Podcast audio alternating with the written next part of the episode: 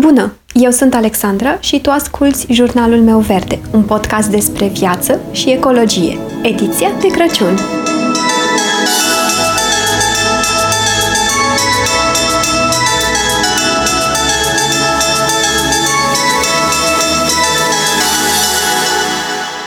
Nu știu cum e la voi, dar eu când mă gândesc la noul an, simt că vreau să pun lucrurile în ordine și să le așez cumva la locul lor. Întotdeauna mi s-a părut că luna decembrie este despre a te pregăti pentru un nou sezon, pentru o nouă perioadă și implicit pentru noul an, aceasta fiind ultima lună din an.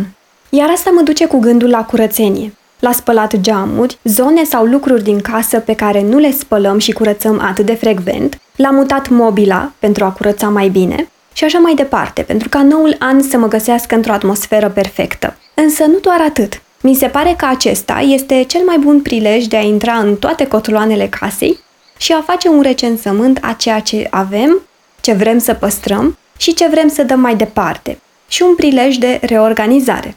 Chiar povesteam într-un episod al acestui podcast, în episodul cu numărul 12, despre cum putem, de exemplu, să facem ordine după modelul Marie Kondo, creatoarea metodei prin care îți faci curățenie în viață iar acest model presupune că ar trebui să păstrăm doar ceea ce ne aduce bucurie.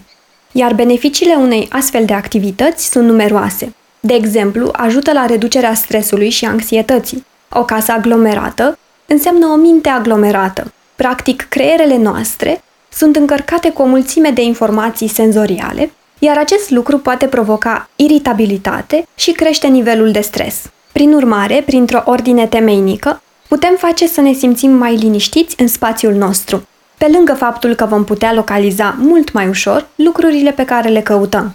Un alt beneficiu este că ne putem concentra mai bine și crește productivitatea și creativitatea. Cu siguranță ați observat, cel puțin în cazul meu așa este, poate ați observat că uneori, atunci când este dezordine și sunt foarte multe lucruri adunate prin jurul nostru, parcă ne concentrăm mai greu. Excesul de lucruri care ne înconjoară poate avea un impact negativ asupra capacității noastre de concentrare, pentru că, practic, toate lucrurile din jur vor concura pentru atenția noastră, reducându-ne productivitatea și crescând nivelul de stres. În schimb, în momentul în care facem ordine, vom putea constata faptul că nivelul de concentrare și creativitatea cresc și putem să ne concentrăm mult mai bine pe ceea ce facem, nefiind distrași de lucrurile din jurul nostru. Un alt beneficiu este acela că vom putea găsi lucruri pe care le credeam pierdute. Da, probabil inclusiv perechile de la șosetele desperecheate, pe care cu siguranță nu le-a mâncat mașina de spălat. Nici nu vreau să mă gândesc de câte ori am dat dispărute obiecte care de fapt nu au părăsit casa niciodată. Prin urmare, nu au unde să fie în altă parte decât tot în casă. Așa că o aventurare în dulapurile noastre, oricare ar fi acelea, ne poate ajuta să găsim astfel de lucruri, să ne ajute să nu le cumpărăm din nou și să evităm astfel o risipă inutilă. Și pe lângă asta, în momentul în care ne decidem să aerisim un pic dulapurile, să mai renunțăm la lucruri și să abordăm un stil un pic mai minimalist, putem chiar să economisim pe termen lung. În primul rând, pentru că putem să vindem unele obiecte pe care nu le mai folosim și în al doilea rând, pentru că nu vom mai dori să le cumpărăm, sau cel puțin ne vom gândi de două ori înainte dacă se potrivește cu noul stil și dacă avem nevoie. Și nu în ultimul rând, beneficiul care mi se pare că ar fi cel mai puternic dintre toate este că o casă mai aerisită este mai ușor de curățat și ordonat. Cu cât avem mai puține lucruri, cu atât va fi mai ușor să le curățăm. Și până la urmă, ce rost are să ținem lucrurile în dulap, doar pentru că poate la un moment dat o să avem nevoie de acel lucru. La un moment dat ajungem oricum chiar să uităm că avem de fapt acel lucru, prin urmare nu este eficient oricum. Iar dacă alegem să donăm sau să vindem toate acele obiecte care stau degeaba, ajutăm ca lucrurile să circule, să fie folosite și să nu fie produse altele.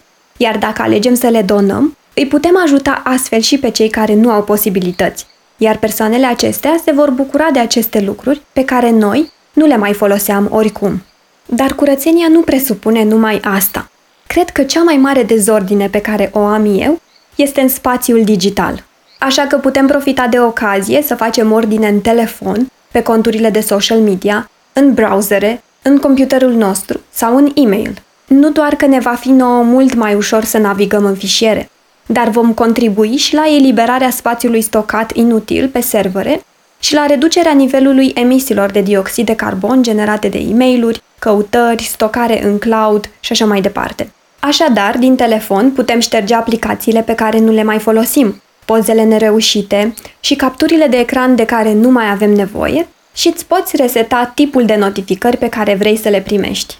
Pe rețelele de socializare putem să renunțăm la urmărirea persoanelor sau paginilor care nu ne interesează, să facem ordine în fotografiile postate și să ștergem ceea ce nu mai este necesar. În browsere ar fi o idee să facem curat în istoric și să revizuim lista de site-uri pe care le-am salvat. Iar din e-mail să ștergem conținutul din folderul spam, să ștergem toate e mail care nu ne mai trebuie, cu tot felul de oferte și să ne dezabonăm de la newslettere pe care oricum nu le citim. În computer putem să ștergem ceea ce este în coșul de gunoi, să ștergem din fotografiile nereușite sau dubluri, să facem curat în folderul de fișiere descărcate, adică să mutăm la locul lor tot ce e de mutat și să ștergem ce nu mai avem nevoie. Și să facem curat pe desktop. La fel, să punem ce e de pus la locul lor, în foldere, sau să ștergem ce nu mai avem nevoie. Nu să facem un folder numit desktop și să le punem acolo pe toate, așa cum probabil facem mulți dintre noi de obicei. Și am ajuns la final și cu podmăsul numărul 8.